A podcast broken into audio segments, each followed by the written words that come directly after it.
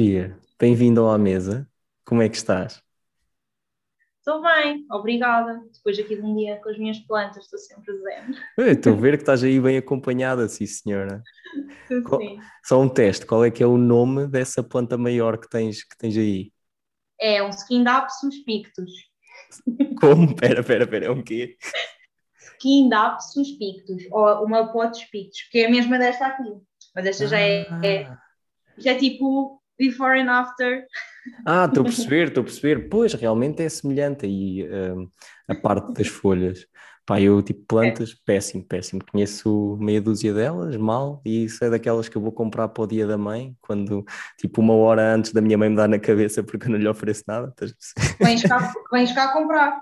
Ah, sim, se não fosse tão longe, eu juro, juro que eu ia. Eu já tive para encomendar, pá, só que depois eu vi tanta planta e eu queria uma para o meu quarto e eu fiquei confuso. E eu, eu já, eu já te vou perguntar, te vou perguntar sobre isso e pedir algumas dicas, porque isso é, isso é importante.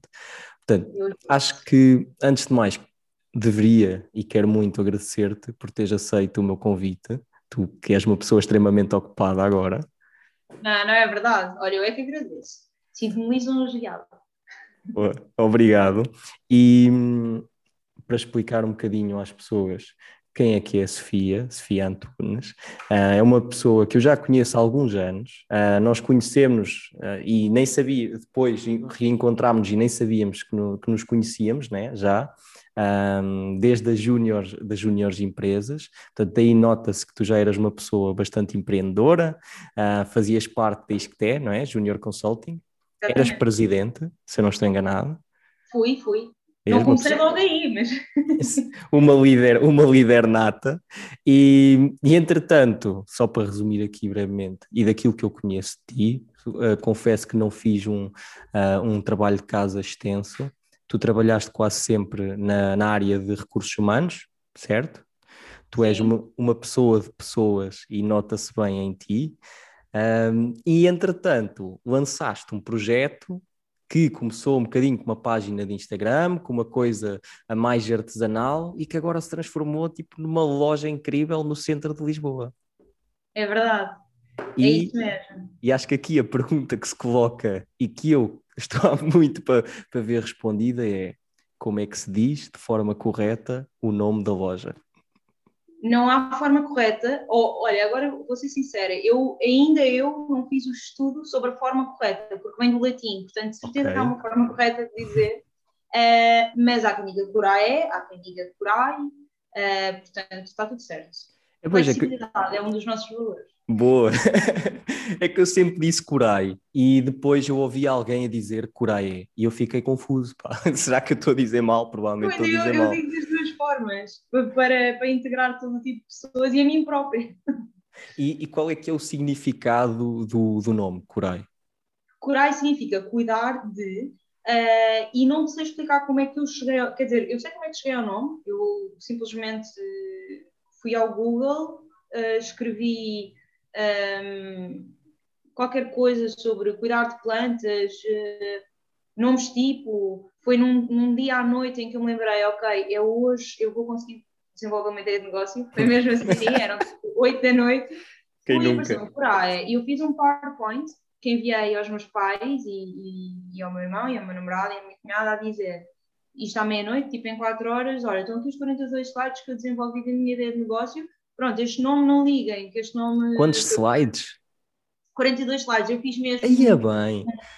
Eu, eu fiz mesmo um business plan, imagina. Já, estavas para apresentar para investidores. Isso era para já Mesmo, para, para a Series A. Tinha tudo, roadmap, tinha tudo, tudo, tudo. Até os perfis, os job descriptions da equipa que eu ia ter. E, portanto, enviei para eles, porque eu, assim, tenho uma inspiração e faço, e disse, não liguem a este nome. E a primeira coisa que me responderam, porque eu acho que eles só viram o primeiro slide, foi mesmo, esse nome é fantástico, não sabem o que é que vai ser, mas fica com esse nome. E ficou esse nome até hoje.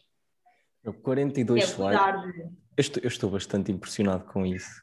Pá, e, e eu ao início, quando começou, quem, quem, quem segue desde o início, que é o meu caso, uh, muitas plantas, sem dúvida, e como tu disseste, foste procurar logo cuidar de plantas e algo uh, relacionado com isso, mas dizer que és um, uma loja de plantas, que se fala essencialmente de plantas, é uma coisa bastante redutora, não é? Porque ainda há pouco estávamos a falar uh, Kids Academy, tipo escola de verão, workshops relacionados com bem-estar, uh, coisas relativas a, a, animais, plantas pet, pet friendly. Sim, olha, Coreia é, é, é, muita coisa e eu acho que é muito conceptual, não é, não é de caras e, e eu acho que o conceito, na minha opinião, até demorou um pouco a entrar no mercado por essa, hum, talvez essa confusão de várias coisas que acontecem aqui a partir da, da Coreia, do cuidar de, nós desenvolvemos logo estas vertentes do People and Plants and Pets, os três P's, uhum. sempre com foco na complementaridade dos três, porque são também as minhas grandes paixões e vivo os benefícios de ter os animais, as plantas, e queria trazer isso numa marca que, que tivesse tudo isso. Um, e sim, nós fazemos muitas coisas. Talvez eu, eu às vezes sinto que a comunicação pode ser confusa, porque estão sempre a acontecer muitas coisas, mas eu acredito, eu, também sou uma pessoa meio confusa e meio dispersa. Eu começo assim na dispersão e depois vou-me focando. É a minha forma de funcionar, por isso eu acho que é bom estarmos a testar muitas coisas ao mesmo tempo e o que funcionar vai funcionar. E temos neste momento uma loja de plantas que, a nível de plantas, acho que tem valores bastante competitivos e uma grande diversidade, por isso nessa vertente eu estou tranquila. E agora a desenvolver a parte dos pets também com produtos e a partir do espaço que é pet friendly. E agora a parte people, que foi onde eu comecei a minha carreira, mas foi é a última vertente que eu estou a desenvolver aqui uh, na Corai, uh, porque se calhar precisava até de, de, me desfocar um bocadinho dessa parte para agora voltar a ela de uma forma diferente. E, e é muito gratificante, nós estamos a ter aqui a primeira Kids Academy e, e, era isso que me faltava, e com tudo isto, a pandemia, de ver as pessoas entrar, fazer coisas com as pessoas, Uh, quando nós tivemos a experiência profissional juntos, era isso que mais me. E eu percebi isso depois com o tempo, era isso que mais me tocava, não era tanto trabalhar em recursos humanos, era a proximidade que eu tinha uh, com, convosco, com as pessoas, o, o espírito que nós tínhamos, e isso às vezes pode-se criar numa loja de plantas, num, num outro negócio, que não tem que ser, uh, não tem que estar tão ligado à, à função, e, e é isso que quero desenvolver agora. Mas sim, é redutor dizer que somos uma loja de plantas mas é um bom ponto de partida, acho eu. Sim, sim, sim, é, é bom. Pá, é, lá está, é um bom ponto de partida. O pessoal entra para comprar uma planta, sai tipo com plantas para os gatos, um, que é para eles. Só, só um à parte. O pet friendly, por exemplo, no caso dos gatos, é porque existem plantas que são prejudiciais para os gatos se comerem ou também se cheirarem, se tiverem simplesmente perto. Olha, a maior parte das plantas não são pet friendly, uh, o, ou seja, pode, pode ser um risco se ingerirem, simplesmente. O okay. e tudo mais, não há evidência científica daquilo que sai. Uh, um, mas, mas sim, nós temos as plantas pet friendly, uh, postamos uh, aí, portanto, qualquer pessoa que entre aqui tem, tem uma grande diversidade de plantas. E depois temos, temos, temos outras marcas com as quais trabalhamos para dar, por exemplo, as, as camas para os gatos, as tipis, que são tendinhas, os, os biscoitos vegetarianos para os gatos. Pronto, e depois o próprio café que vai abrir em outubro, é, porque as pessoas aqui onde eu estou vão poder tomar café. Pode ter animais, por isso as pessoas podem trazer o seu gato. Olha, aqui em Alcântara, às vezes as pessoas a passear gatos também, por isso podem trazer o gato, podem trazer o cão.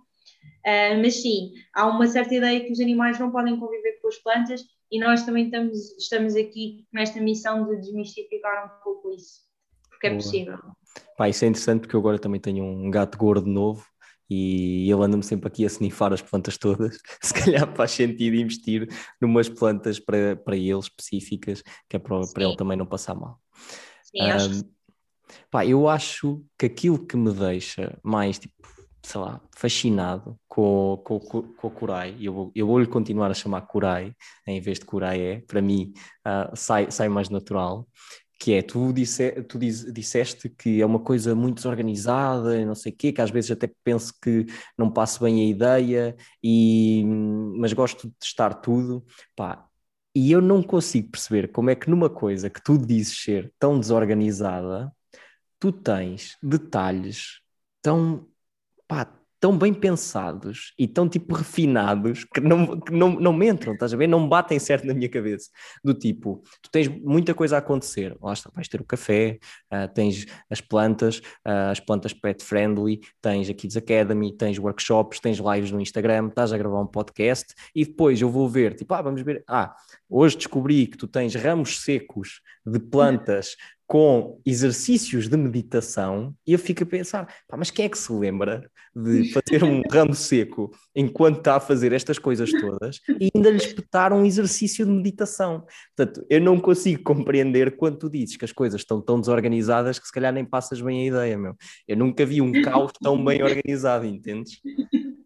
Sim, opa, eu acho que é assim, eu e acho que o maior investimento na organização foi, foi logo no início ou seja, os cartões de meditação já vêm desde o início. Nós, quando decidimos criar a Coreia, ok, começámos com plantas, mas já tínhamos de dar ali o twist do cuidado e, portanto, todas as nossas plantas são entregues com guias como cuidar, que são também postais da planta em Lisboa um, e que vêm também com um cartão de meditação para quem recebe, já para fomentar que a planta vai também cuidar da pessoa. Meditação com as plantas, temos vários exercícios de meditação diferentes e vem também com um certificado de adoção da planta. Portanto, o cartão de meditação é o mesmo que nós usamos. Agora, quando nós, a criação de novos produtos, o que eu acho giríssimo é que às vezes vem de meros improvisos. Por exemplo, os ramos das flores secas foi. Um, aliás, consigo mostrar aqui, nós decidimos comprar um, tipo, um, um telhado de flores secas para o nosso escadote aqui na loja, depois pensámos, olha, bora começar aqui a cortar ramos de secas. Depois tínhamos umas lavandas a secar, plantas tínhamos aqui. Começámos a fazer, ficou giro. Pronto, é um novo produto. Posso mostrar aqui. Agora vai abanar um bocadinho. Temos aqui o, o nosso telhado. Aí é bem, meu. Portanto, é dali que vêm os ramos das secas. Mas sim, uh, tem ajuda. Portanto, nada se faz sozinho. Desculpa, Aí tens, e tens os vasos uh, com o símbolo, que eu também acho muito sim. fixe. Sim, estão aqui. Um, mas pronto, nada se faz sozinho e, e, e tenho, tenho uma sócia e tenho a, a Beatriz a trabalhar comigo na marca desde o início, uh, porque definitivamente não é o meu forte, toda a parte gráfica e tudo mais. Portanto, eu disperso, mas depois preciso sempre ter alguém que, ok, pés na terra, vamos, vamos fazer isto. que vá organizando o caos, no caso. Sim. Pá, mas, mas eu acho, acho muito bom. E eu, não, eu vou-te ser sincero, não, não gosto de, de, também ser hipócrita.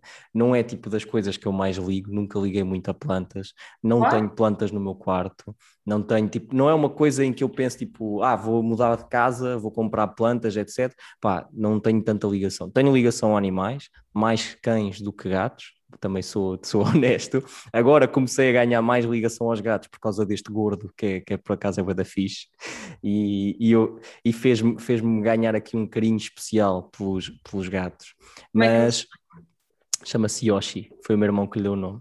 Eu tenho uma gata que é Yoshi. A sério? Que é gorda mesmo. Mas o meu é um gato. Aí é bem. Para mim é uma gata. Pai, é o, Yoshi, o Yoshi é o nome masculino, que era do Super Mario, não é? É, exatamente. Foi daí que o meu irmão foi buscar. Eu queria, sei lá, eu tinha 57 nomes para ele, o meu irmão recusou tudo e, e meteu-lhe Yoshi e pronto. E ficou. Foi como nós, olha que coincidências. Pá, mas eu, eu acho muito fixe o conceito, primeiro, uh, porque não abrange só plantas. Pá, e depois tem coisas Lá está, é, é daquelas. Tu és. Tu e o teu negócio são uma representação excelente daquilo que é conseguir revolucionar e enquadrar nos novos tempos coisas tradicionais, porque sempre existiram uhum. negócios de plantas e sempre existiram a plantas. Um, agora, pá, parcerias, para além de tudo o que tu fazes, até parcerias que eu fiquei, foscas. Eu, eu acho isto é da fixe, como é, que, como é que nunca se viu falar sobre isto? Não só as parcerias que tu tens em loja de hum, produtos porreiros que, estão, que têm a ver com os animais, que têm a ver com o que seja, uh, mas também eu lembro-me de uma parceria que tu fizeste com um rapaz que escrevia poemas. Os poemas, o André ainda temos essa parceria, sim. Pronto, eu achei essa parceria incrível, meu. Tipo, ele escreve poemas uh, uh, sabendo determinadas coisas sobre uma pessoa, não é? Nem sempre. Uh, ele às vezes, ele tem um dom. e tu podes te sentar, ele escreve poemas como quem faz uma caricatura, quando tu te sentas à frente da pessoa e a pessoa, aí a pessoa tem, tem-te a ti para observar e, e, e desenhar.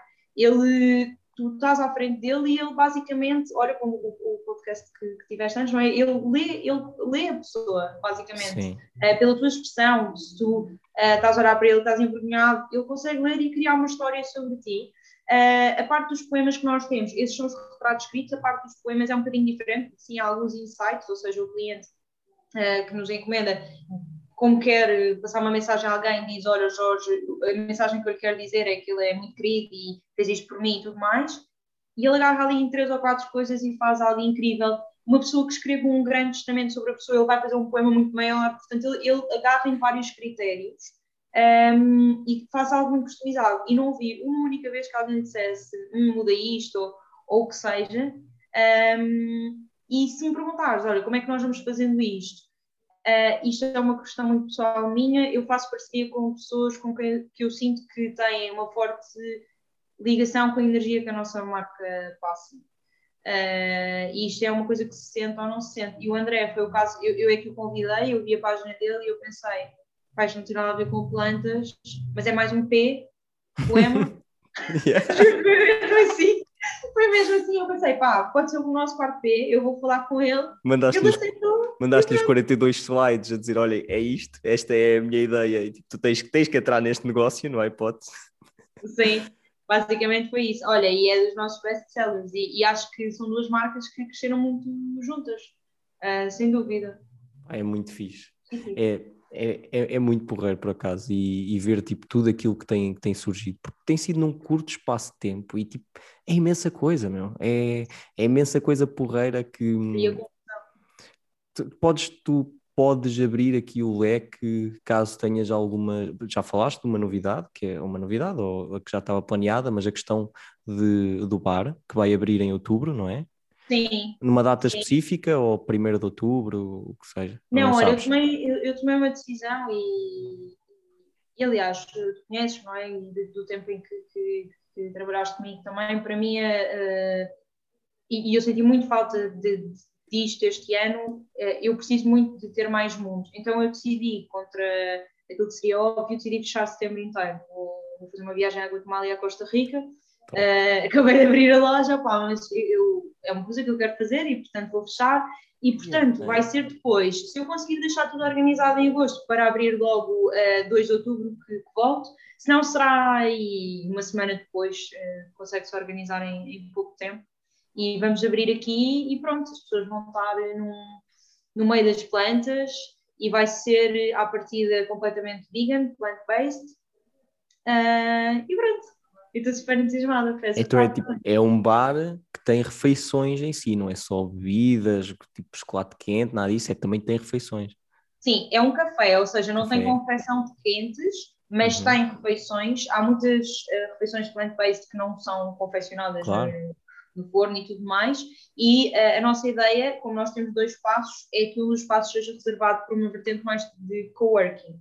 Ou seja, as pessoas poderem vir, passar aqui o dia todo porque nós temos, e aliás é o que está nesta janela aqui, aí que as pessoas uh, passam e veem, nós temos um dos nossos mottos é slow living, ou seja, aqui dentro vive-se devagar, não no sentido de nós queremos prestar um serviço lento ou, ou, ou o que seja, mas queremos que as pessoas aproveitem e, portanto, nada como dar a experiência que nós já temos neste momento, que é poder trabalhar aqui.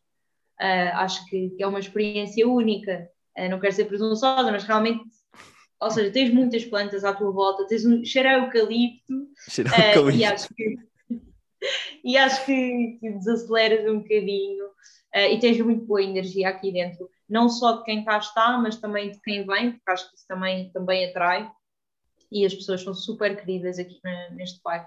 Portanto, também, é uma, também é uma coisa bem precisa, dado que isso é no coração de Lisboa, não é?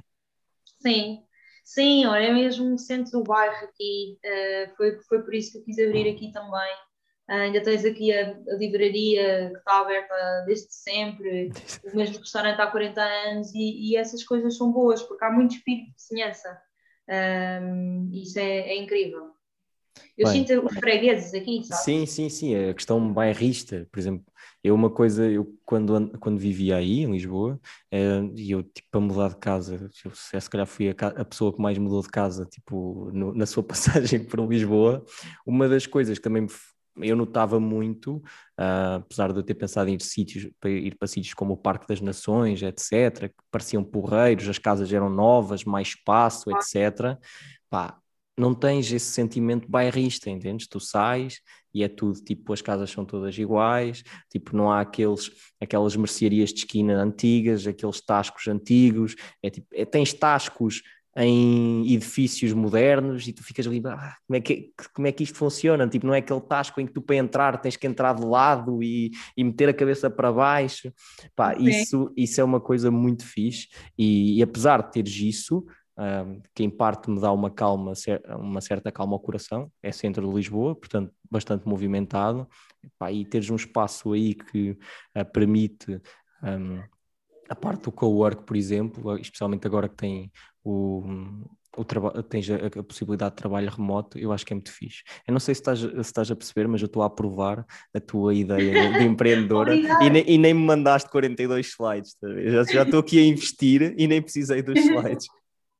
Podes ir para cá trabalhar. Pai, olha, juro-te, vou, vou, um dia, dois dias, vou ver-te, uh, vou, vou, até aí, Uh, depois serves-me qualquer coisa plant-based, também me faz falta. Claro.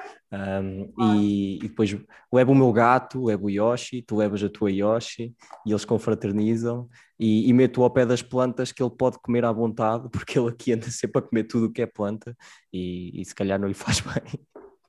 Eu vou-te ajudar com as plantas, não te preocupes. Pai, eu, eu daqui a dois minutos vou-te pedir dicas para isso mesmo, para plantas e para os gatos, etc. Eu antes disso eu queria só fazer uma pergunta que é, o que é que tem sido o melhor de, do processo? Já percebi que imensa coisa, que tu tens gostado, mas o que é que tem sido também o mais difícil neste processo todo? Olha, boa pergunta, daquelas, ou seja, isso, é, isso devia ser daquelas perguntas que nós vamos fazendo, não é? Retrospectivas. Eu acho que ainda estou um bocadinho em piloto automático. Um, olha, o melhor uh, acho que tem sido realmente uh, eu sentir que estou a caminhar no sentido da minha verdade, sabes? De, um, seja lá isso o que for, não é? Ainda bem que me apresentaste, eu estava a pensar bem se me para me apresentar, e quem é a Sofia, não sei, é? estou sempre em, em, em, processo de conhecimento, mas tenho uma, uma sensação forte e grande que estou a ir ao encontro, estou a respeitar o que eu sou, na minha essência, estou a ir ao encontro daquilo que, que eu quero e daquilo que flui melhor para mim, que acho que é super importante. Um, isso é o melhor de tudo, é eu sentir que uh, não tenho que estar tão preocupado, ou seja, apesar de, por exemplo, não ter tanta calhar, independência financeira ou segurança, eu senti que não tenho que estar sempre a pensar o que é que eu vou fazer a seguir que vá mais ao encontro daquilo que eu quero fazer. Agora estou nesta empresa, mas ainda não é bem isto. Eu sentia sempre isto. E, e foi Porque já foste ao encontro. Sim, eh, e, e, e, foi preciso ir mudando de experiência para experiência para perceber que nunca me encontrei. Pronto. E então acho que é isso. O melhor está a ser uh, isso e sentir a receptividade das pessoas, claro, é muito importante. Uh, mas eu acho que isso é uma consequência quase de estar a viver tua verdade, que as pessoas. Haverá sempre pessoas que se aproximam disso.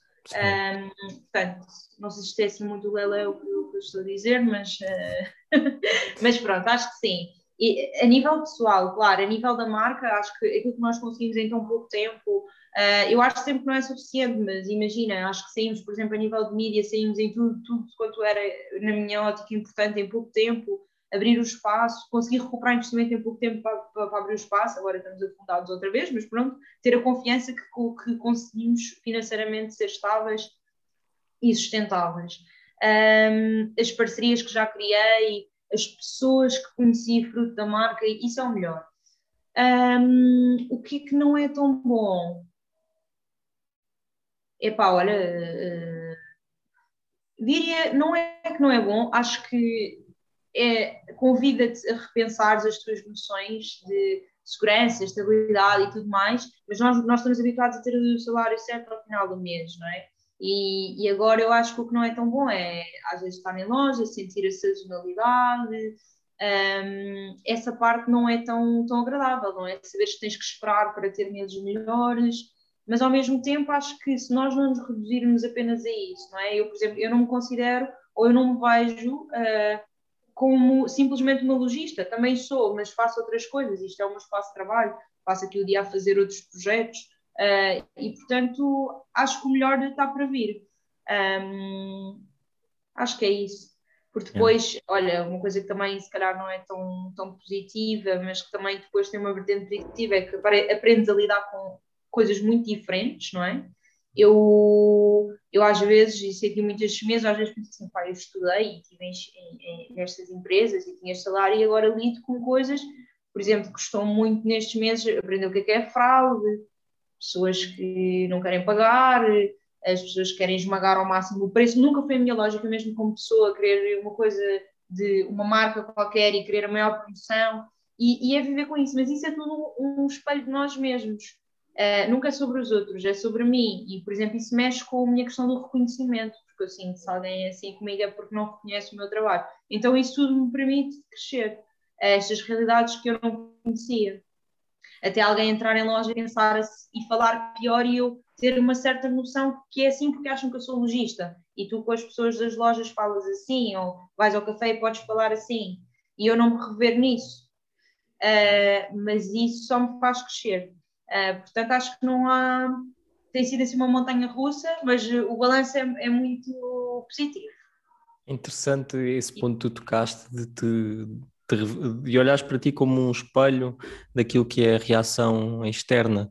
Ah, pá, porque se calhar a maioria das pessoas, claro que há pessoas inseguras e que, e que também têm muito esta necessidade de querer sempre melhorar e de acharem que o problema está neles, só que ao mesmo tempo eu acho que as pessoas uh, têm muita tendência a colocar a culpa nos outros e, e tentar uh, libertarem-se desse peso e tu usas esse peso como um empurrão, em vez de te esmagar ou em vez de o libertares para, para os demais, tu usas como, como empurrão. Pá, isso, pronto, acho, acho que se alinha com, com essa tua vertente empreendedora dos 42 slides, mano. Acho que está tá tudo Sim. alinhado. Sim, olha, não foi sempre assim, mas eu, uh, e, pronto, estava a dizer, uh, antes, de, antes de estarmos aqui, tirei um curso de Programação Neurolinguística e eu acho que foi mega importante, não sei se sabes o que é, mas basicamente... Sim, sim, sim, sim, PNL.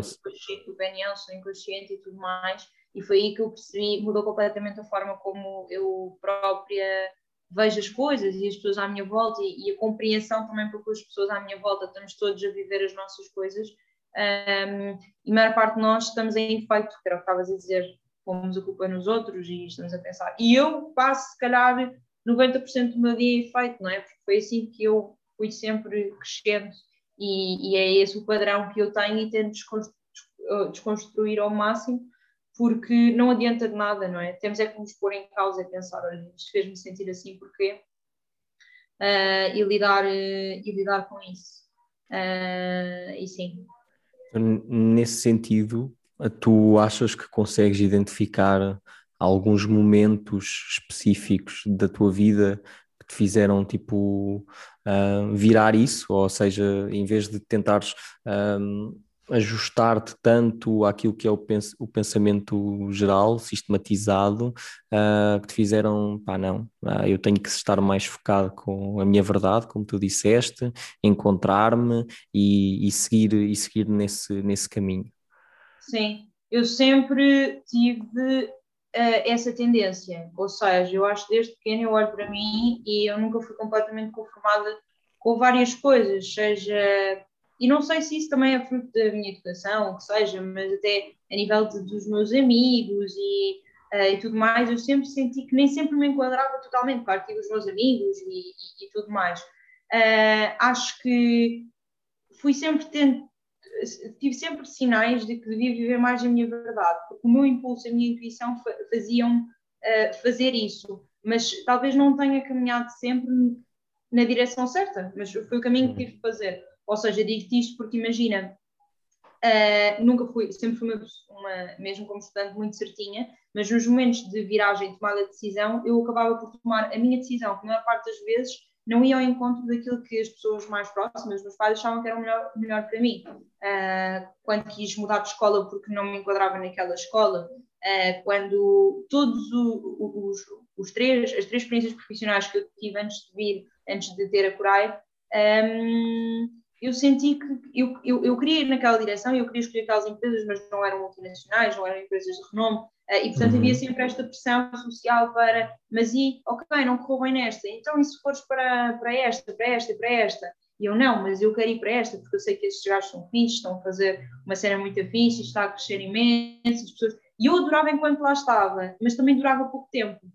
Uh, eu, eu epá, imagina, com o maior orgulho eu digo que sou uma saltitona, porque eu precisava de ser uma saltitona para, pá, tive tipo um, um ano e meio em média nas empresas que tive, mas eu precisava para, para estar aqui onde, onde estou hoje.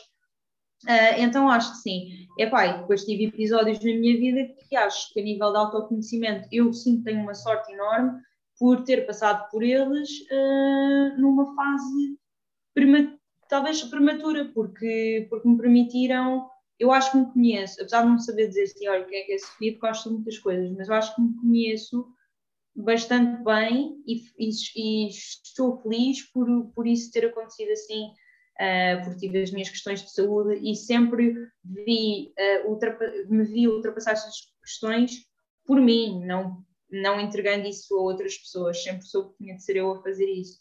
Um, e pronto, ainda há todo um caminho a percorrer, mas toda esta questão de autodesenvolvimento e tudo mais, acho que é hiper importante.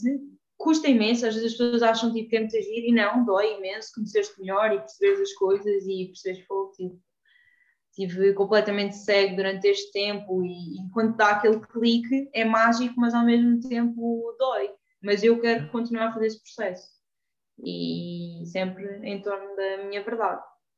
É engraçado também quando falaste das questões de saúde, novamente, e tu, e tu própria disseste, em vez de passar para, para os outros, um, utilizaste isso, esse peso novamente como empurrão uh, para, para crescer. Pá, eu, eu lembro-me quando nós falámos, se calhar a primeira vez, um, tipo, mais séria, coisas um bocadinho mais uh, fora do normal. Um, provavelmente foi quando, pai, na segunda vez ou que tu me entrevistaste, uh, o, que, o que deve ser engraçado, tu estás a entrevistar uma pessoa. Não foi para um podcast. Não, não foi para o podcast. Em que estás a entrevistar uma pessoa para um trabalho e de repente estás numa sessão de psicoterapia. Mas, mas eu lembro-me de nós falarmos sobre isso e, e, e tu também teres passado por stresses de ansiedade um, consideráveis. E, e eu achei muito bom antes de mais, e também curioso, um, tu há pouco, antes de, de estarmos a, a, gravar, tu me tens dito que agora já não sentias um stress negativo, mas sim um stress positivo, não é? Que é aquela questão dos sintomas de excitação e de stress são os mesmos, mas depois a resposta que tu dás é, acaba por ser distinta e tu agora estás numa fase mais de excitação, de felicidade, enquadrada com a tua verdade e antes estavas mais, se calhar, numa fase de angústia, frustração, etc. Tu achas que houve aqui algum clique que mudou isso, mesmo antes de teres a, a Corai? Uh, imagina, eu sou uma pessoa naturalmente. Não gosto desse sou. Imagina, eu acho que ainda estou num, numa fase em que sou tendencialmente, às vezes, uma pessoa ansiosa.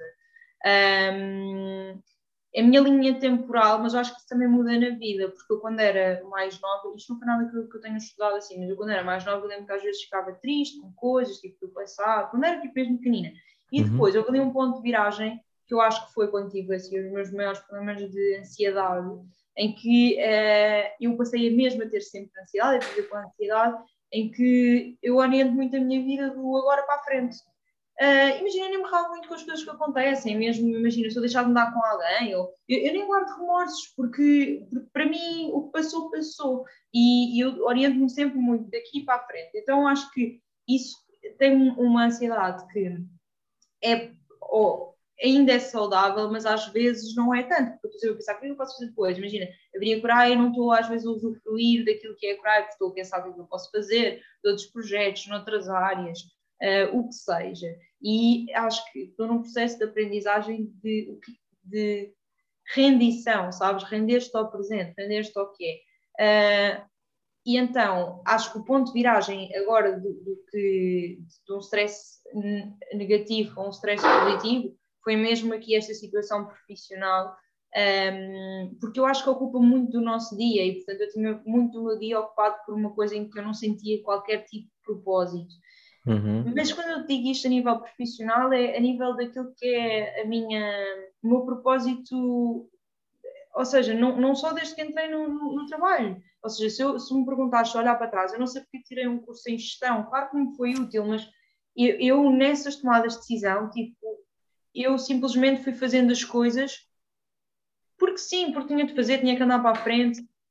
Um, sem pensar muito, uh, e nunca foi assim uma coisa, e eu própria achava que era a maneira certa, e nunca foi, nunca parei assim para pensar e para preparar realmente, só agora é que estou a fazer isso. Eu acho que o stress positivo também está associado a eu me estar a permitir parar. Apesar de eu ter a praia, imagina, não estou a receber, ou seja, ainda estou a recuperar investimento, não, eu, então para mim é quase um momento de pausa, eu estou a criar ah. algo que, que vai ao encontro do que eu gosto, mas ao mesmo tempo permitir-me, se calhar, estar um ano sem, sem tirar rendimento. E é ok, eu acho que isso para mim é o stress positivo, que é tu sentiste seguro uh, nas, condições, nas condições que tens. E eu, pronto, lá está, e era o, que falávamos, ou seja, eu tinha um emprego estável, tinha um bom salário, tinha estabilidade, mas eu não tinha, e eu achava que tinha segurança, mas eu não tinha segurança psicológica, isso para mim é muito mais importante, muito mais importante, e depois é percebermos quais é são os nossos valores, o que é que é importante para nós, e, e quem é que nós somos intuitivamente e naturalmente. Eu sou uma líder, como tu dizias, mas eu, por exemplo, não sou a melhor pessoa a gerir outras pessoas, porque eu, a nível de trabalho, funciono melhor sozinha, mas eu preciso ter muitas pessoas à minha volta porque é o que me faz bem e eu, uh, e, e, como estavas a dizer, e, e, é verdade, eu gosto de trabalhar para as pessoas e, e, de servir as pessoas e estar com as pessoas e ouvir as pessoas, mas às vezes não nos ensinam, um, basicamente acho que às vezes não nos ensinam desde pequenos a perceber o que é que flui para nós. E depois nós andamos um bocadinho a, a, a ser uma coisa qualquer que nós não somos, a maior parte das vezes aquilo que nós somos percebe-se desde que nós somos muito pequeninos. Eu se pensar aquilo que eu tenho agora, que tenho um stress positivo, e aquilo que eram as minhas paixões de infância, andar com os animais, andar com os meus avós na, nas plantas, um, conversar com as pessoas mais velhas, eu sempre fui assim. Eu gosto quando as pessoas vêm aqui à loja e falam comigo. Não estar sentada, por exemplo, coisas simples, tipo, porque é que é dado como uh, adquirido que tu vais conseguir trabalhar numa empresa em que estás sentado o dia todo e que estás à frente de um ecrã. Eu digo uma coisa, eu, eu agora, quando estou, não, não acho que, estou aqui contigo, mas às vezes quando tenho que fazer trabalho de back-office, o meu padrão, o meu inconsciente, faz-me ficar uh, com stress uh, negativo. Eu okay. aos domingos, eu às vezes digo isto a, a, aos meus pais, que eu, eu ainda eu estou a dizer isto e vai se calhar acontecer este domingo, eu aos domingos, a seguir ao almoço, começo a ficar angustiada. E eu não percebo porquê, eu estou tipo estou ali uns, um par de horas sem perceber porquê. E depois penso assim, ok, isto é o que eu sentia, porque segunda-feira ia começar a trabalhar numa coisa que eu não gostava. E passei yeah e eu depois tenho que desconstruir. E sabes quando vem aquele alívio? Sabes quando parece que está aquela coisa mal, não percebes bem, e depois é um alívio tipo, tipo, ok, tipo, amanhã até estou de folga, porque eu folga às segundas, tipo, era boa, depois vou trabalhar. Mas eu ainda tenho isso, eu acho que são esses padrões que depois estão no nosso inconsciente e que são criados por um conflito entre o consciente e o inconsciente, porque o inconsciente está sempre certo. É o que nós somos. Um, e, e digo-te uma coisa, por exemplo, eu tinha imensas enxaquecas, imensas. Eu achava que nós dizíamos, somos a família das enxaquecas. Eu agora, se calhar, arrisco-me a dizer que a maior parte da minha família, e, e, e, pronto, e digo com naturalidade, é o que é, se calhar não está a viver a sua verdade. A maior parte de nós não estamos. E, portanto, é normal que, que a ansiedade que vivemos não seja uma ansiedade muito positiva.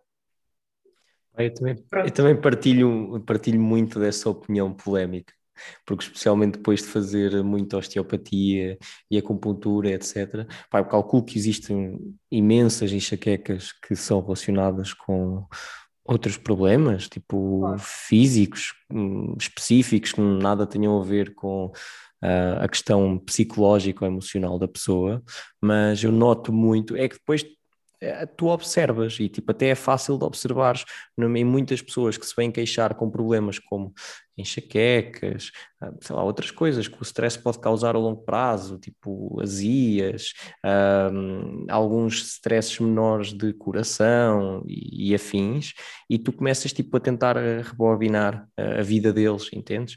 Um, e pensar tipo o que é que a pessoa fez, como é que a pessoa se foi sentindo sempre ao longo do tempo que faz, tu começas a perceber que existe muita tensão muscular acumulada uh, de posição, tipo no pescoço, ah. Pai, depois tipo, é óbvio para mim, por exemplo, eu se, se tenho uh, dores de cabeça, um, isto eu até posso dizer, tipo, eu nunca tive dores de cabeça até ter ataques de pânico. Nunca tive. Tipo, eu não sabia o que é que era ter, sentir-me doente até ter ataques de pânico. Eu tive febre, que eu me lembro, uma vez na vida, quando era puto, não sei, apanhei uma gripe ou crassos tipo febre. De resto, eu nunca mais me lembro de ter problemas, precisassem que eu fosse ao médico, qualquer stress, não, não me lembro de ter.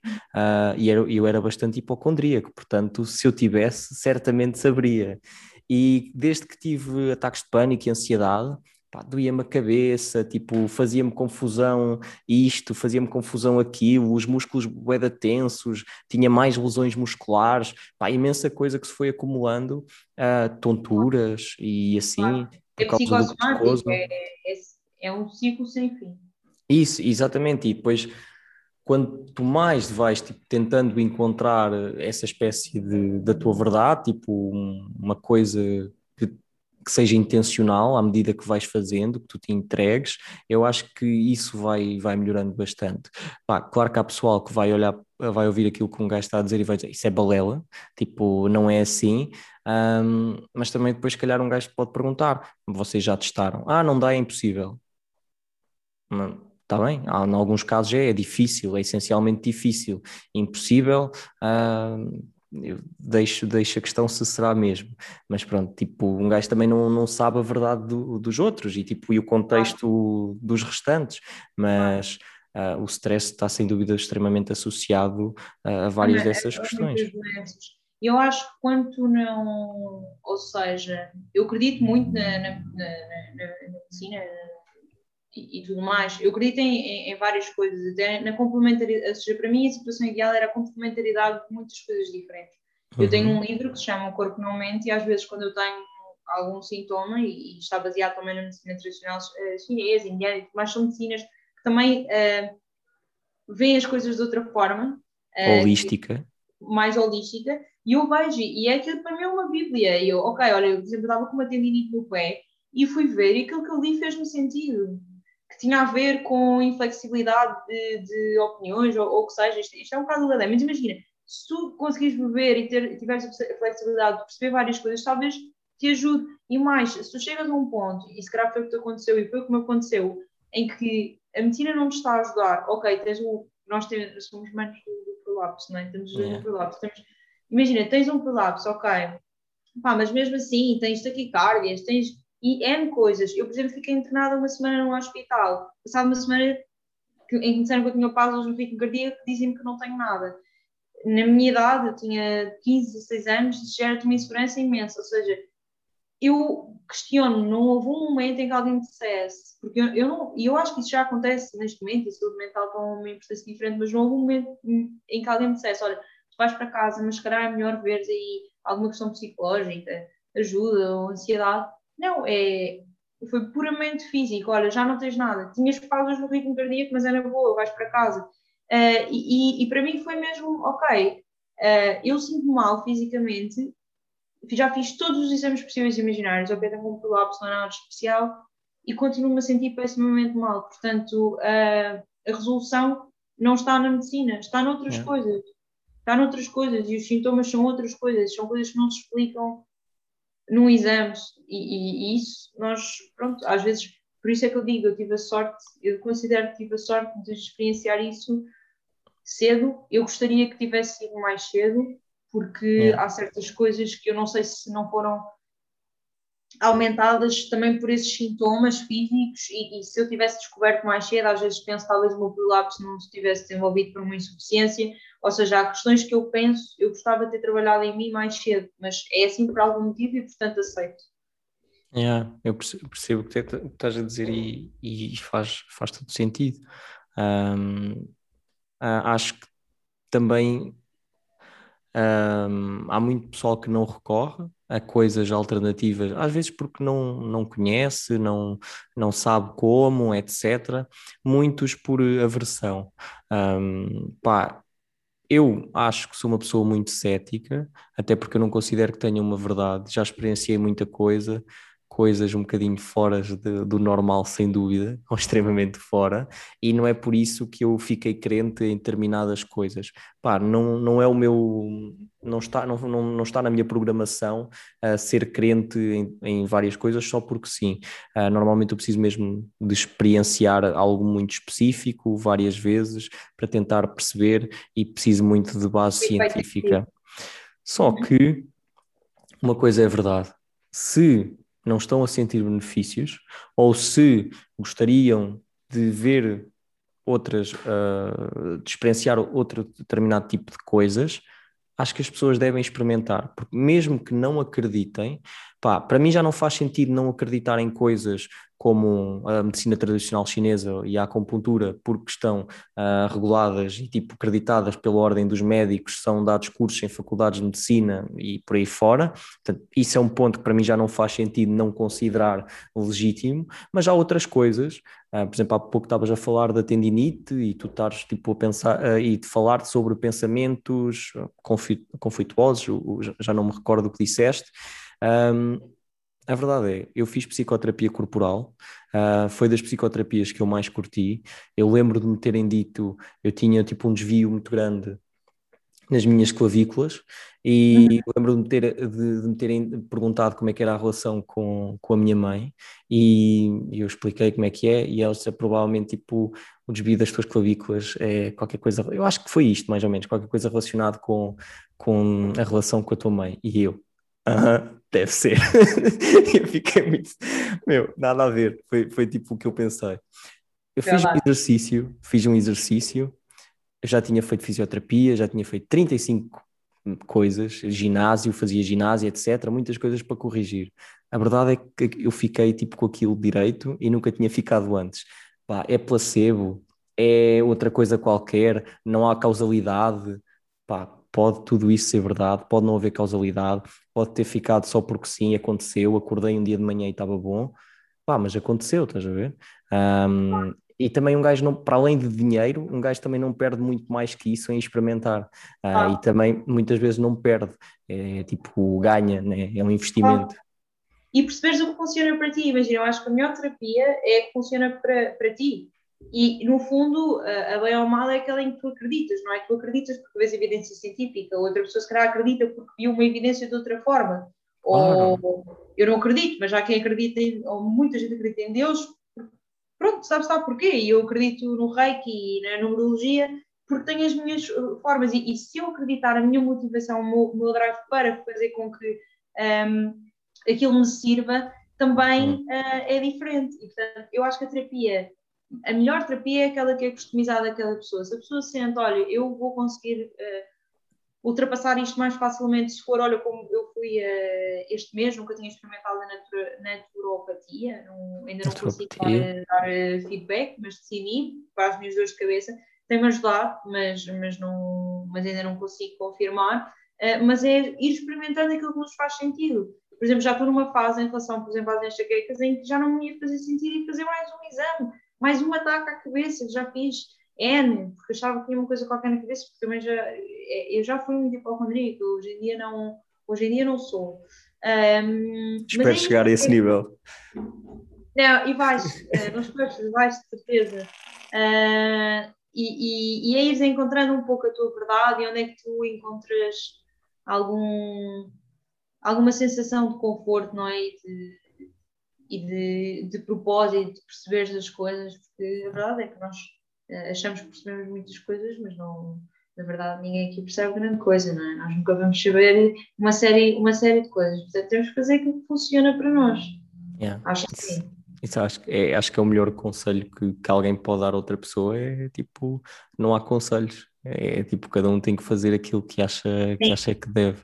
Sim, agora acho que, por exemplo, estas conversas são importantes no sentido em que na nossa sociedade, penso eu, eu fiz este caminho sozinho, porque, e já há muitos pais que têm abertura para, uh, se calhar já ouviram, e se calhar nós, a nossa geração, quando nós formos pais, já vai ser completamente diferente, porque estamos aware para estes conceitos, Sim. que eu acho mesmo que não foi por mal, mas, por exemplo, os meus pais não, não estavam. Um, e, portanto, eu descobri estes, estas outras alternativas sozinha. Mas a nossa sociedade não nos permite isso, não é? E nós somos muito pequenos e vamos ao psicólogo e, e andamos lá não sei quantos anos. Um, eu fiz psicoterapia três anos, depois fiz um curso PNL de alguns meses e resolvi a minha vida, ou a maior parte dela. Porque, porque às vezes não, ou seja, nós temos uma programação e nem yeah. tudo está ao nível do consciente e, do, e lá está, eu era uma pessoa presente futuro, portanto para mim buscar lá o que, é que aconteceu com o meu pai, como é que era a educação, para mim não, não dava, portanto temos Sim. que perceber o que é que funciona para cada pessoa. E há psicoterapias e psicoterapias. Eu aí ah. uh, também, tipo, depende. Eu já fiz psicoterapia uh, cognitivo ou comportamental, já fiz tipo corporal, faço hipnose clínica, pá, e todas são diferentes, todas têm tipo impactos distintos e, e sinceramente se não tivessem sido terminadas sessões de psicoterapia que eu tive, e, e, houve muitas coisas que eu fiz que não teria feito. Ah, tipo, quando eu estava ah, quando eu vim da China, estava cheio de ataques de pânico, estava tipo mal, achava que ia morrer a cada segundo que passava, e, e, e tipo, já tinha comprado uma viagem para ir fazer voluntariado para o Cabo Verde, para a ilha mais remota que eles têm, em que tipo nem sente saúde há quase. E então imagina, um gajo tipo que acha que vai morrer a cada segundo, vai dois meses para Cabo Verde, viajar em trilhas e ficar lá a fazer voluntariado. Uh, eu não ia. Será, tipo, será que tinha sido fixe? Não, e fui. Eu fui ah, por, causa de, por causa de uma sessão de psicoterapia. Ela, foi uma coisa tão simples como tipo ela perguntar-me um, pá, lá está, às vezes são coisas demasiado simples, mas também já havia um grande trabalho por trás. Um, claro. Me perguntar tipo o que é que eu sentia relativamente a ir. E eu, tipo, dei-lhe imensas respostas sobre aquilo que eu achava que, que não devia, o porquê do, de que eu achava que não devia ir. E ela, ah, mas eu não quero saber o que é que a tua cabeça diz, não quero saber o que é que a tua racionalidade acha, o que é que o teu corpo sente.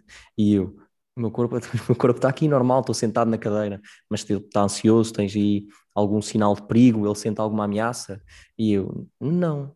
E, pois, porque está tudo na tua cabeça na verdade, tipo, não existe nenhuma ameaça iminente à qual o teu corpo tipo, esteja a tentar responder. Um, pá, Mas isso, isso está muito intrínseco ao pânico, não é? Eu, eu yeah. A psicoterapia foi super importante para mim numa altura em que eu nem conseguia sair de casa, desde mesmo com os meus ataques de pânico, deixei de, de ir à escola ali num período. Uh, e, e esse, essa conversa para mim foi mágica no, e foi exatamente essa conversa no voltar a fazer coisas, porque eu achava que uh, sei lá, ia sair de casa e sei, morrer. Ou, yeah. Ia ir, eu lembro tipo fazer um espetáculo de wrestling, não pergunto porquê, já passado em mim sempre, ou seja, aquilo foi sempre que aprender a fazer coisas, Sim. a aprender a voltar de a andar de a andar de avião e não sei o quê. Cada coisa dessas para mim era um elefante no quarto e era mesmo esse yeah. discurso que me ajudava a desconstruir, que é não se passa nada, está tudo na tua cabeça, não é? Imagina-te lá, está tudo bem, tipo, está só a acontecer. Yeah. É, é super importante. Pá, e depois é. Depende também das, do porquê dos teus ataques de pânico, um, mas no meu caso, que é relativamente, tipo, eh, se calhar a minha ansiedade é relativamente à incerteza e à falta de controle sobre a vida e sobre uh, também uh, face à minha ignorância e mortalidade e fragilidade, um, quando tu começas a experienciar muita coisa e começas a receber vários estímulos que estão muito fora daquilo que é a tua bolha comum, e lá está, uh, tu começas tipo, a experienciar coisas muito à parte, um, par, também te vai trazendo outro tipo de respostas que tu de alguma forma conseguirias ir buscar sozinho e, e às vezes dão-te dão mesmo conforto e às vezes tu encontras a tua verdade, de, de, mesmo de forma tipo absoluta. Um, eu achei curioso tu, tu levantares aí uh, coisas ainda mais alternativas do que eu experienciei ao início, como o caso do, do Reiki e assim. Tu quer, queres nos falar um bocadinho como é que foi este teu percurso de autoconhecimento? Que é, de que tipo de coisas é que tu foste experimentando? Sim. Um, a ver se me lembro, eh, quer dizer, lembro mas uma coisa que me aconteceu, não sei se, se aconteceu, e eu nunca quis explorar, portanto eu vou dizer isto, imagina, foi uma coisa do meu autoconhecimento, talvez vá querer explorar, mas lá está, tem a ver com o meu foco para a frente, eu tenho memória seletiva. Hum. Aconteceu muito com, com. Ou seja, eu sinto que havia uma pessoa antes da enorme crise e esgotamento que eu tive, em que eu tive imensos ataques de pânico, e de, de uma forma descontrolada.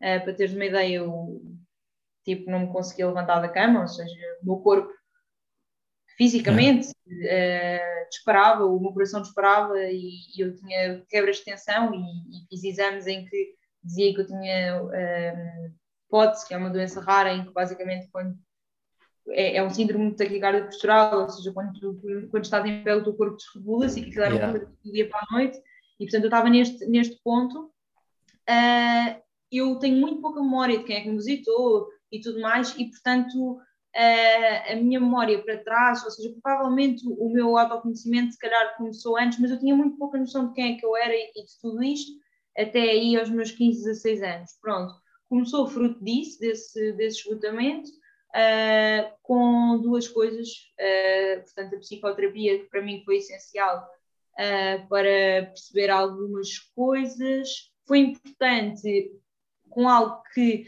eu tenho pena de dizer, porque eu gostava que tivesse sido diferente, mas eu tive mesmo de tomar antidepressivos durante, durante um ano.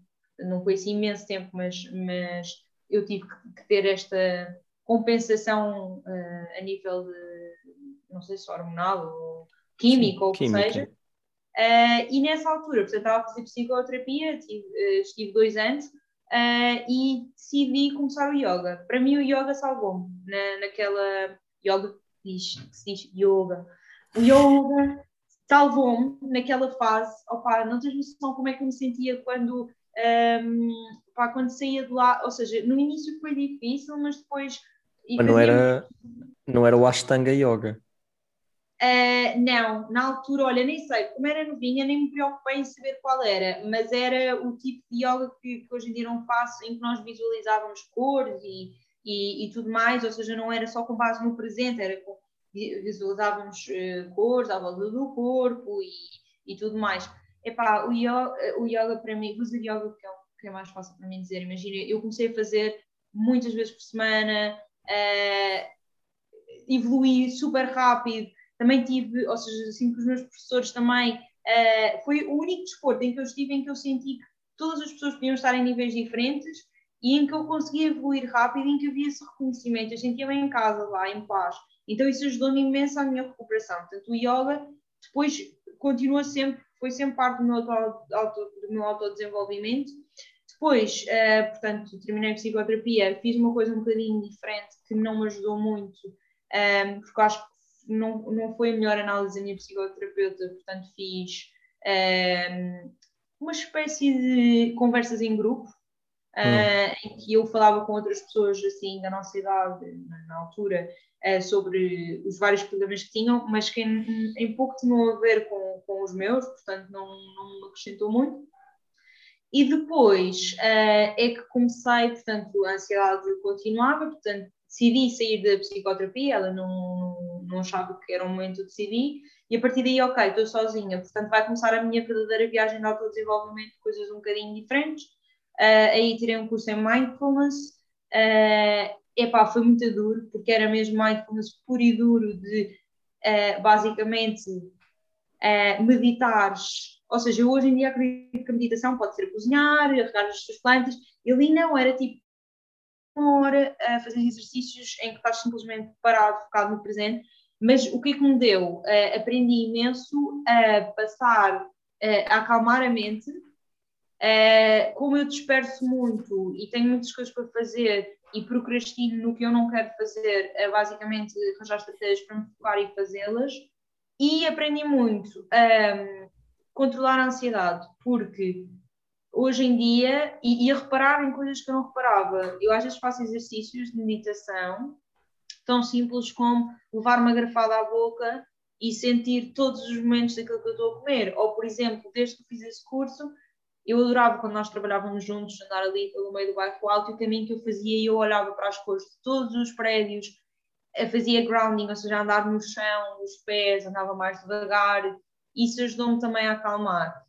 Pronto, depois uh, o yoga continua sempre uh, e depois fui fazer o meu curso de programação neurolinguística porque sentia que queria estudar mais a parte do inconsciente, uh, que acho que é super importante. E dar resposta à maior parte dos nossos padrões, e depois tirei o curso de Reiki nível 1. E só uma questão, o, o PNL, tu achas que teve mesmo uma mudança tipo Drástica. drástica em ti? Completamente. Completamente. Isso, isso eu, eu pergunto isto é importante porque eu acho que há, há muito pessoal que, que vê certos conteúdos de coaches e PNL, e PNL e cenas assim e fica muito, ah, isto é tipo muito guru, muito tipo superficial, não, não sinto que, que seja, que exista aqui impacto. E eu, eu já falei com algumas pessoas que têm cursos e que, e que tiraram coisas práticas tipo importantes. Uh, acho, acho curioso e, e, e, positivo tu teres tirado mesmo um impacto tipo drástico. Tirei. Olha, já estou com uma Fátima Lopes esta semana, eu não acredito em gurus. Um, essas pessoas que, que se veem do PNL, grandes nomes do PNL, eu não vejo as, as talks dessas pessoas, as pessoas que vão a, a sei lá, estas grandes conferências e tudo mais, uh, e mesmo acho que às vezes há uma certa veneração dos nossos mestres, não é? Das nossas, Uhum. das pessoas, e eu vejo isso no meu curso, eu fiz o practitioner com 17 pessoas, e às vezes, e outros cursos que tirei, eh, mesmo de mindfulness, nós éramos várias pessoas, e, e às vezes a sensação é que, eh, mesmo que a pessoa não, ou seja, lá está, tem a ver com a necessidade das pessoas ganhar confiança através das outras, talvez, e portanto há uma certa veneração de quem está a passar aqueles conteúdos.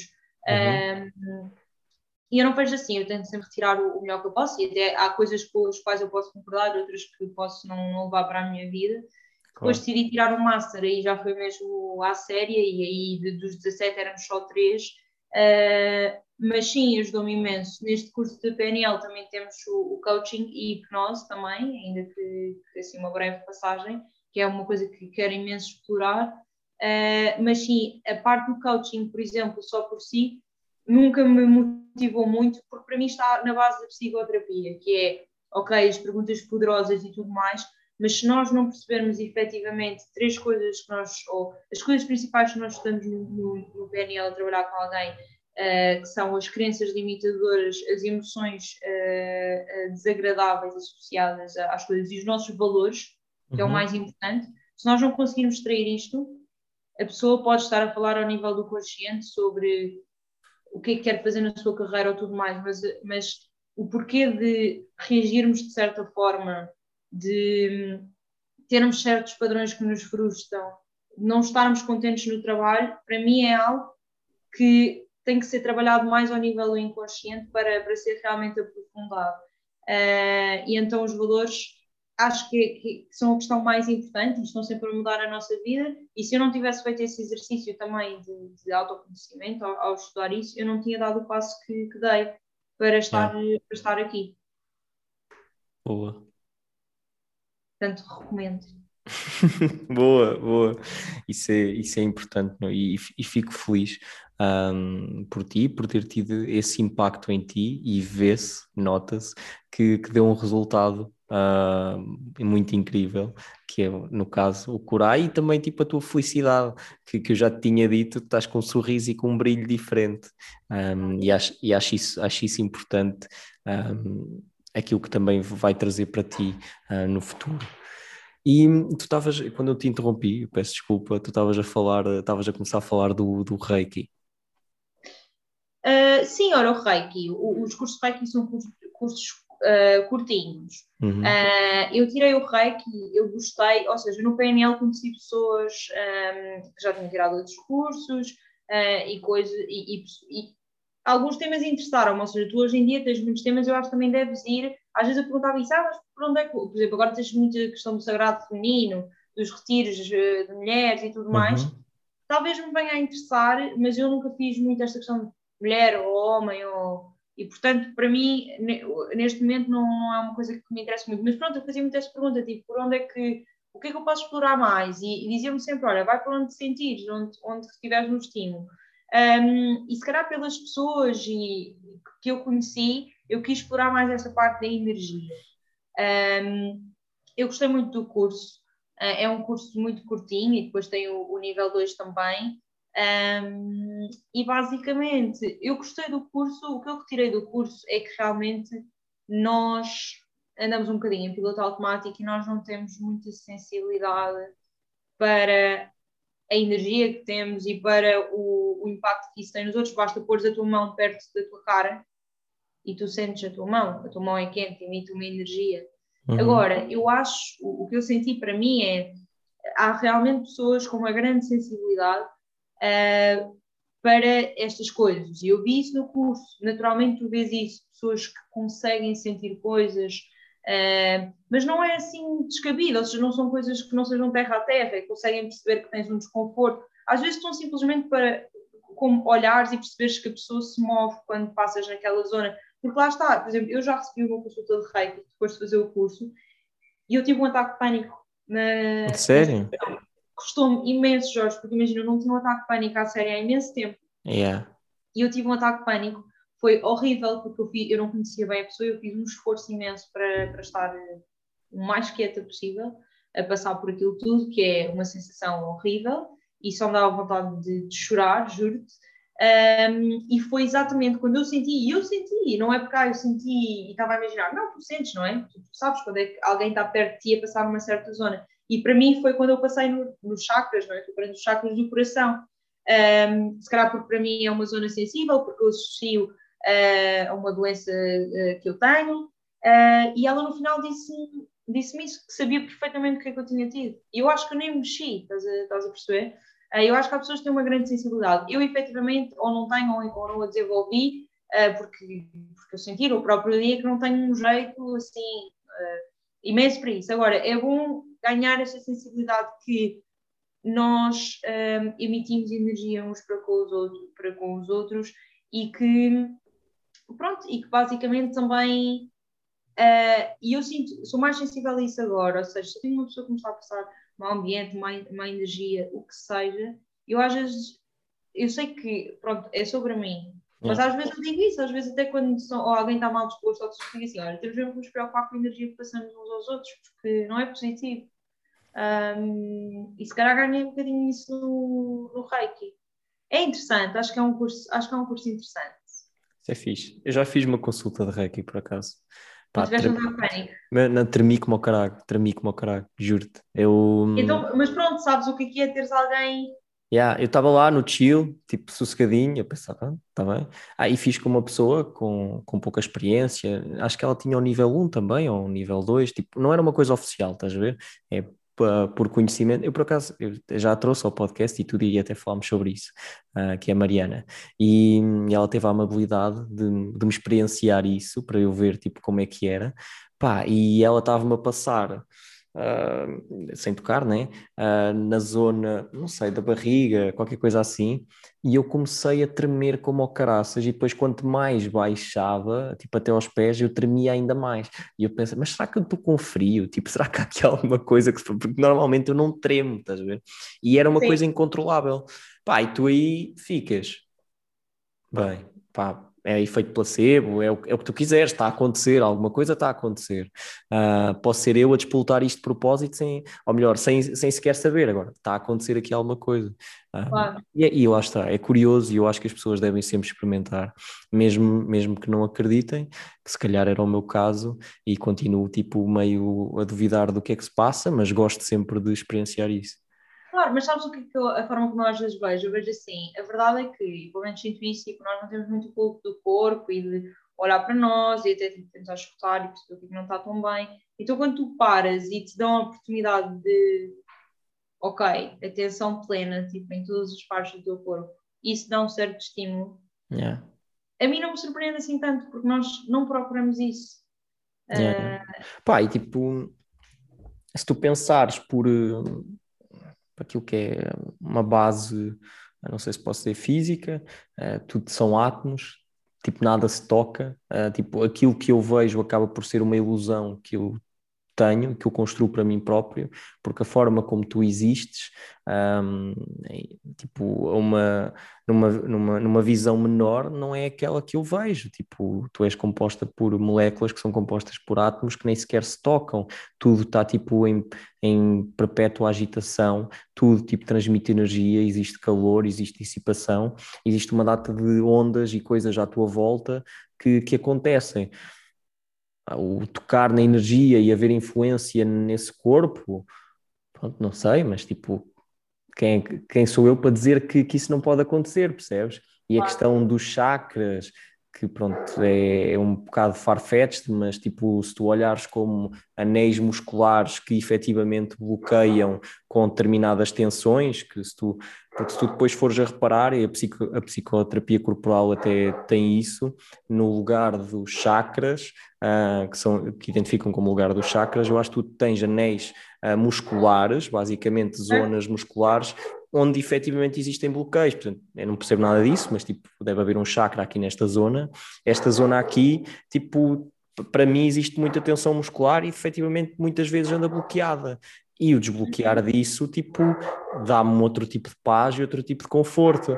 E aí, se calhar, o desbloquear do, do chakra. Digo eu, que sou um leigo e não percebo nada. Um, mas também quando uma pessoa quer fazer sentido das coisas, uh, também dá para encaixar de forma a que tudo faça sentido. Mas olha, ao menos uh, busca buscar esse sentido, digo eu, que acho que é importante uh, e encontrar aquilo que nos dá paz, não é? Porque às vezes, e podemos encontrar de outras formas, não é? Se calhar há quem se renda à ideia de que existe. Estou a falar de Deus, porque é o que a maior parte de, de, de, de ou grande parte das pessoas uh, fazem, e se, se isso dá conforto e dá paz, bom, não é? Sim, é exato. As pessoas não pedirem e não querem incluir e não, e não se sentem felizes. Uh, isso é que às vezes me dá alguma pena, não é? Que as pessoas não estão felizes e também não procuram reencontrar-se ah, por, Porque ao fim do dia, um, ninguém sabe, tipo, de forma racional, comprovada ou que seja, ninguém sabe, tipo, o que é que existe, o que é que vai existir do que é que nós fazemos parte, tipo, nós não temos capacidade nem científica, nem, nem tipo consciência, nem racional para, para perceber. Portanto, desde que não afete o outro, o que é que importa em que é que cada um acredita? Se isso lhe traz paz e conforto. Ah, pá, claro que a religião é sempre uma coisa diferente, porque está muito associada a questões de terrorismo e etc que é tudo tudo que acontece sempre que as coisas são levadas ao, ao extremo, né? Mas isso não é tipo específico da religião, é, é de tudo, é transversal, um, como a política, tudo tem extremismos, tudo tipo um, consegue ser não positivo, mas se traz conforto e te dá paz, quem sou eu para, para dizer que está errado, né? É um, e, e, achas que existe mais alguma coisa tipo nesse processo ou acho que isso foi o principal? Olha, há uma, há, há uma coisa assim neste processo que é, uh, e agora como eu tenho uma memória horrorosa, se me pedires não, não vou ser fantástica, mas eu, eu, leio imenso, às vezes as pessoas dizem, mas tu não lês, por exemplo, sei lá, os meus pais dizem, ah, não lês livros interessantes, são tudo tipo, não lês um romance, sim, não, eu, eu sou prática, portanto eu não gosto de ler histórias dos outros, nem nunca gostei de ver filmes tipo que não, pronto, que não. E aceito isso, porque eu antes, por exemplo, às vezes tinha receio que me perguntasse qual é que é o teu livro preferido, ou qual é que é. Eu não sou essa pessoa, hoje em dia sei como sou. E, por exemplo, eu gosto de livros práticos de utilidade para a minha vida. E já li N livros, e livros que mudaram imenso a minha visão, frases de livros que, que, que eu levo comigo. Um, eu noto-se um bocadinho de, de, das coisas que leio, das ideias que vou tendo, de outras pessoas que ouço, eu gosto muito de ouvir outras pessoas e outras experiências, podcasts e tudo mais. Tudo isso contribui para, para o meu desenvolvimento uh, pessoal. Mais do que se terá até os cursos e tudo mais, mas mesmo yeah. todas essas coisas. Agora, é uma busca constante. Um, e é das coisas que mais me interessam na minha vida.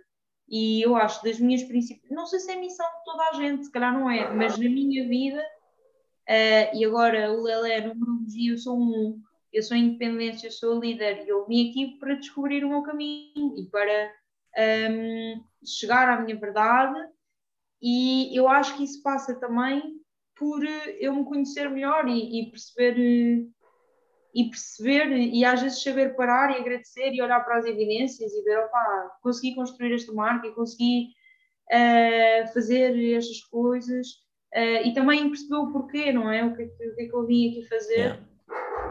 Um, pronto, é uma área que eu gosto muito e também acho interessante ajudar outras pessoas a, a fazer isso. da forma que funciona para, para elas. Uh, nunca quereria ser uma guru, por exemplo. Yeah. Uh, porque pai, não vou inventar as frases ou pronto, acho que as pessoas, cada pessoa vai sempre descobrir o seu caminho ao seu tempo e tem o seu tempo para, para o fazer. Yeah. Uh, e, no, e no, novamente voltamos à, à questão inicial que tu continuas a ser uma pessoa de pessoas.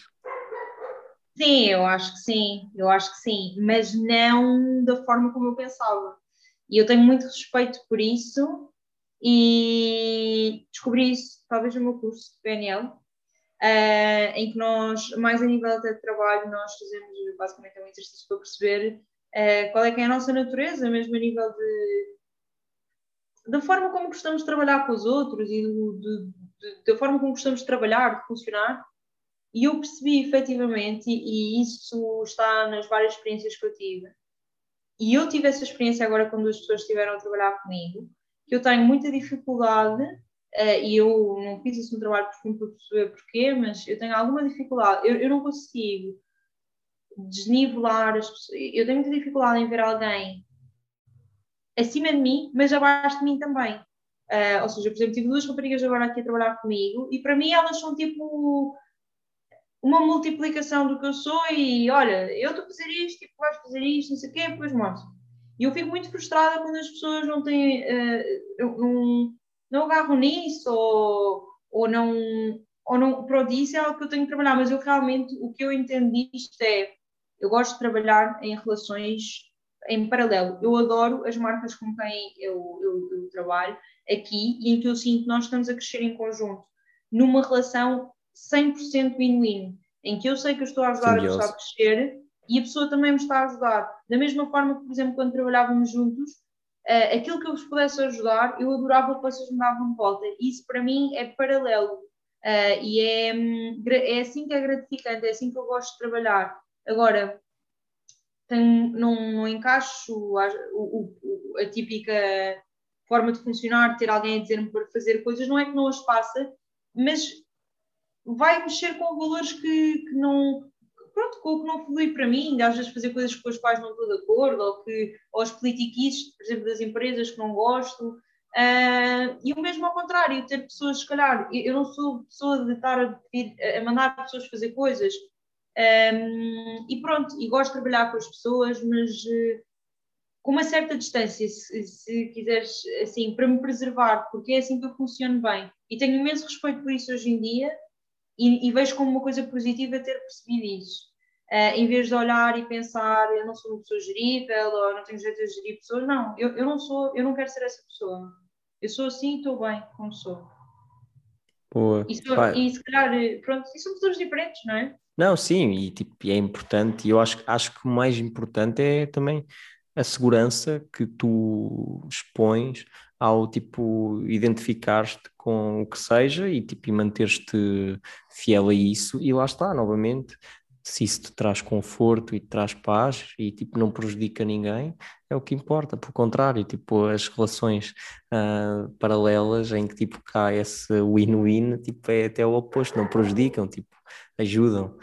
Um, Sim. Pá, e, entretanto, eu sei que há pá, duas horas atrás disse que em dois minutos eu te ia perguntar sobre, ah. sobre as plantas e, e tipo pet friendly. Eu agora lembrei-me porque o meu cão tem estado aqui a ladrar, ele estava ali no, estava ali no jacuzzi com o meu irmão e agora está ali preso, já sente, já sente a falta, está cá fora, não vai parar, não vai parar de ladrar.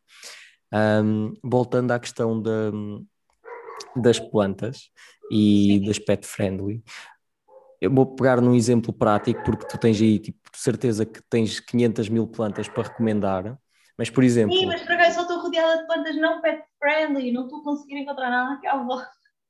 Mas então, começando por não pet friendly, se eu agora quisesse comprar uh, uma planta para o meu quarto, uh, mais, uma coisa mais pequena, para eu meter na secretária, por exemplo, uh, se calhar o meu quarto tipo, não tem toda a luz tipo do sol que deveria ter, Uh, mas, mas, por exemplo, eu não sei se, eu não percebo nada de plantas, né? mas, por exemplo, para oxigenar melhor uh, o, o, meu quarto, para tipo reduzir o CO2, eu não sei se há alguma planta que me ajude com a umidade do quarto, porque claramente eu sofro de umidade no meu quarto. Tens umidade a mais? Sim, umidade a mais. Isso é bom para as plantas. Então, várias perguntas aí, não é? Primeiro, plantas no quarto podes ter as que quiseres, é um mito que as plantas são más para o quarto. Uh, o nível de óxido de carbono que as tuas plantas podem baixar é muito inferior ao que a tua namorada uh, deixa quando dorme contigo, potencialmente. Portanto, aí está desconstruído.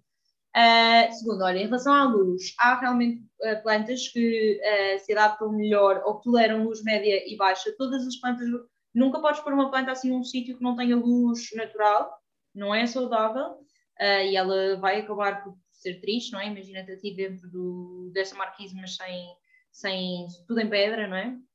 Mas há efetivamente plantas que toleram luz média baixa, apesar de se desenvolverem melhor com mais luz. É o caso das potes que estão atrás de nós. Uh, da, ou seja, agora vou dizer nome, queres que eu te mostre ou queres que eu te diga nomes? É como tu preferires, é como tu preferires. Olha, eu, eu vou-te mostrar o que tem aqui ao pé de mim. É o caso das potos que estão atrás de nós. Okay. É o caso da Dieffenbach, que tens esta aqui, por acaso está mesmo aqui. Mas para Desta... mim tinha que ser uma poto Janã que não crescesse muito, porque senão no meu quarto já não dava. Ah, mas tu queres pequenina para a secretária? Olha, é, sim, por exemplo, para a secretária. Pai, porque eu não gosto sim. muito de. Eu tenho um bocado de OCD e então, tipo, ter terra e coisas que, tipo, que eu possa tipo, bater e depois vai-me para o chão do quarto, etc. Eu prefiro sempre que seja tipo na secretária, uma coisa mais discreta. Então, ah... olha, tens, tens, por exemplo, estas chancelhérias. Okay. Tu tens assim pequeninas, agora tenho ali ao fundo, uh, posso mostrar assim pequeninas, e essas podes pôr um, esses podes pôr na. Eu também toleram um pouco a luz e podes pôr na secretária. Uh, estas também são sansevieras, também toleram um pouco a luz, por exemplo. São assim uhum. as, espadas, as, espadas, de São Jorge. Mas tens uhum. N, olha, estou cheia de plantas que podias ter. E se exemplo, fosse pet friendly para, para o meu gato gordo?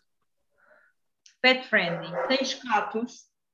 Se eu tenho catos? Não, tens gatos, por exemplo, ah. gatos são pet friendly, tens suculentas. Mas isso são pet friendly porque eles não vão lá, né?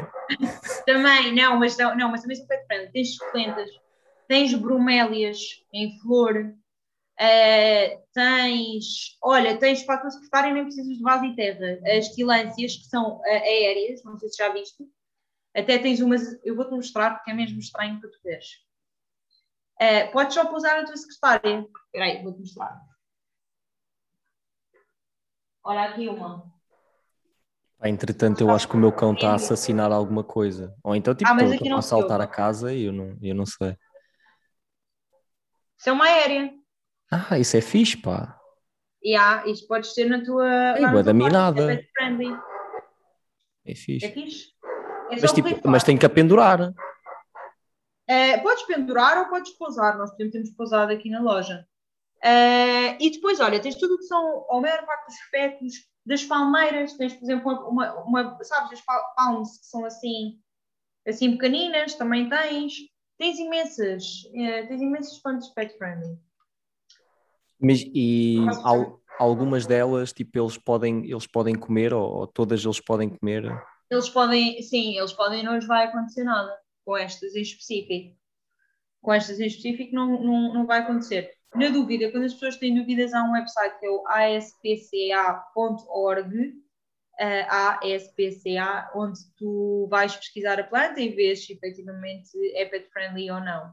Yeah. Mas, mas pronto, os fetos, as palmas, as bromélias, as peperómias também.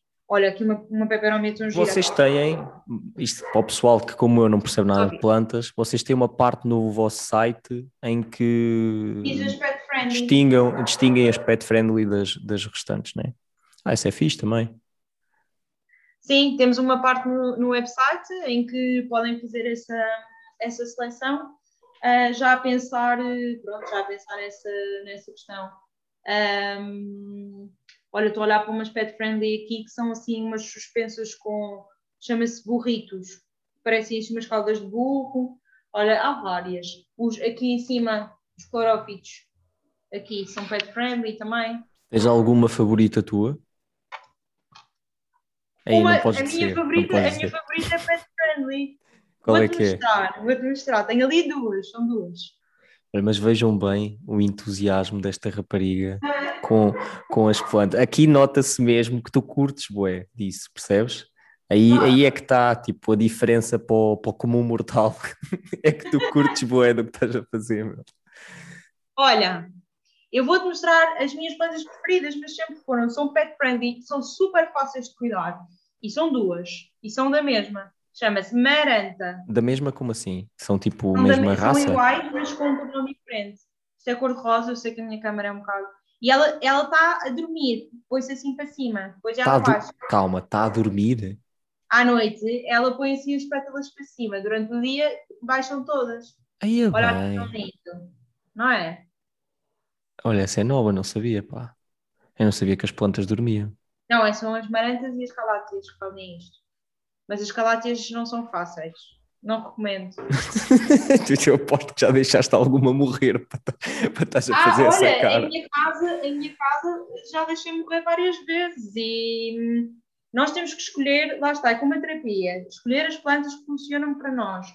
Há pessoas que gostam de dar muito amor às plantas e estar lá sempre, as calátias são perfeitas. E depois são as mesmas pessoas, por exemplo, que matam um gato.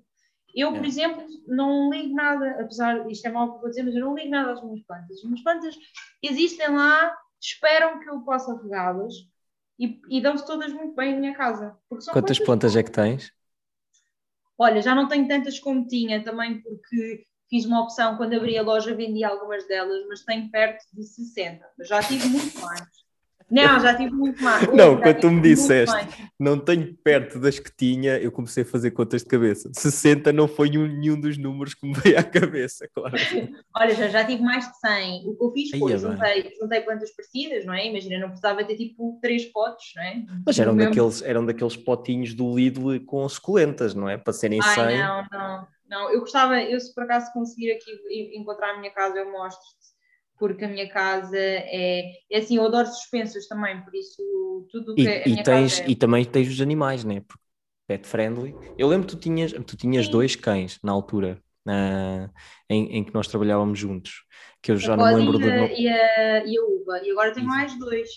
Pois, eu sei, tu tens um. Como é que ele se chama? É Charles qualquer coisa? Ele é um Cavalier King Charles, é o Charlie, original, Charlie. Original. e a trufa, que é uma salsicha, eles são os dois bebês Covid, são muito pequeninos. Ah, isso é fixe. E sim, sim, ah, são amorosos mesmo, eu adoro-os. E Boa. pronto, são bebés ainda. Boa. E dão-se bem com as plantas. Sim, olha, é assim, eu fiz a viagem, quer dizer, eu fiz uma viagem simultânea nesse sentido, não é? Eu já tinha a e uva, não ligava nada a plantas, são cães super cacholas, como, como conheces.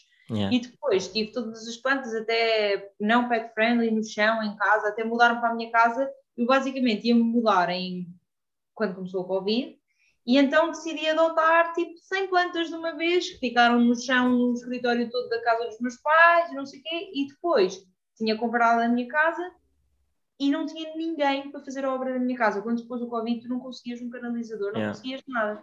Então fiquei com as plantas todas ali. Então elas conviveram com as plantas assim, em casa, e nunca aconteceu nada.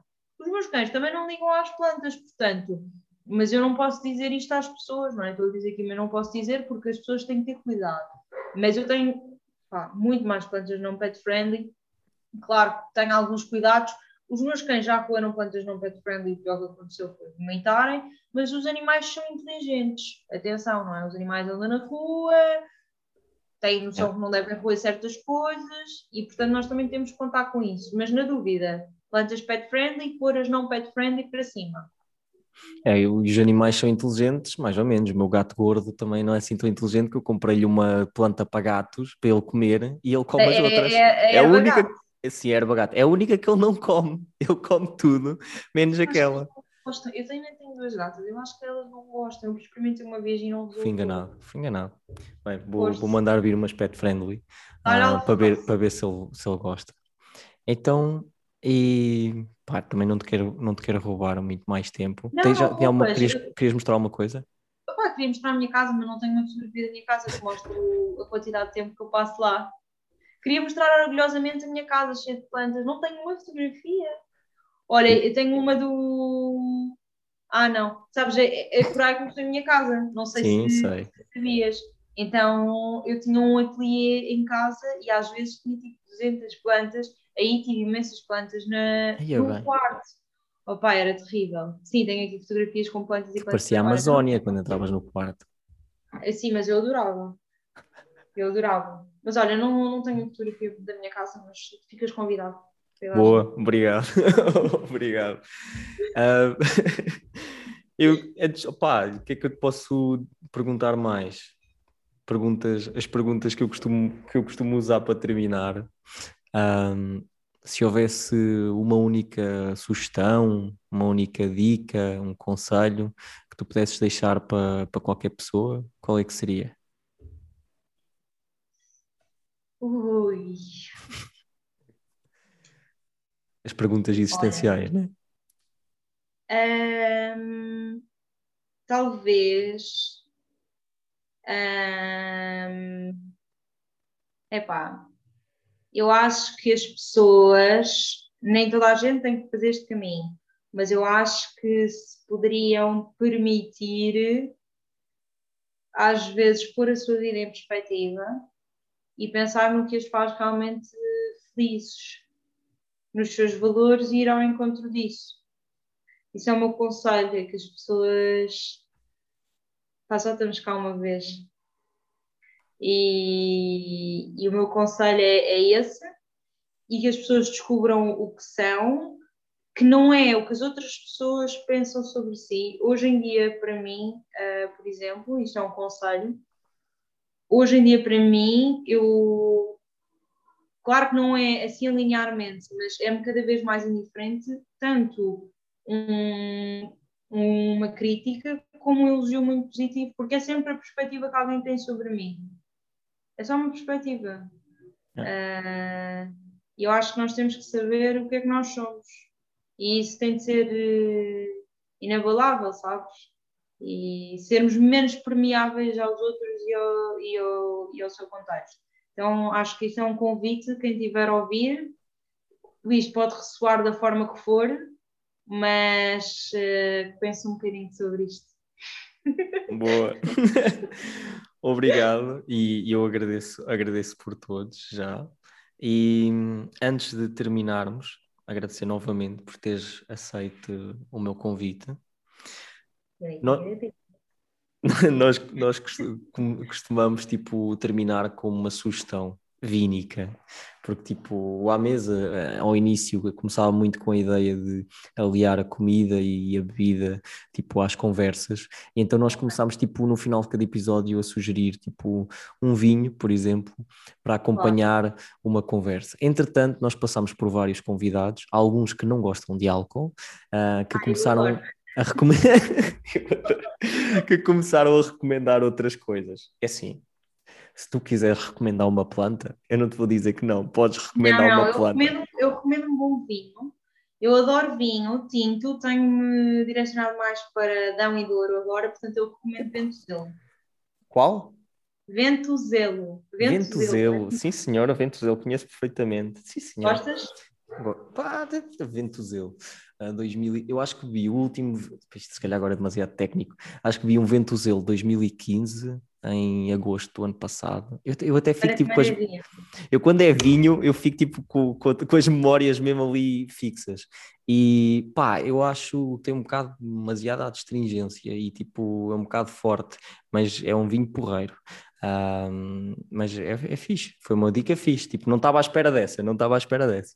Ah, não estavas à espera assim tipo um Papa Figo, já passei essa fase. É, estava à já- espera, é, sim, tipo, a da pessoa, ah, tipo, aí um, sei lá, um trinca-botas, qualquer coisa. e eu, "Tá-se Ah, pá, bem, não, tá bem." olha, são vinhos que não ressaca hoje em dia.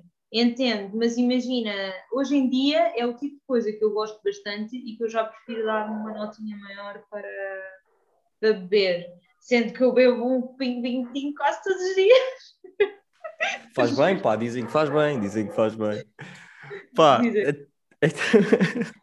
pá, mas apanhaste-me de surpresa, apanhaste-me da curva. Fixe, pá, fico feliz porque tu estás tipo a entrar nesse caminho de, de enóloga ou, ou de alcoólica, vá, não se sabe, né? então, tipo, Sofia, gostavas de acrescentar mais alguma coisa? Não, só agradecer-te, olha, fico super contente Um, sinto que fui entrevistada, não é? E invertemos os papéis.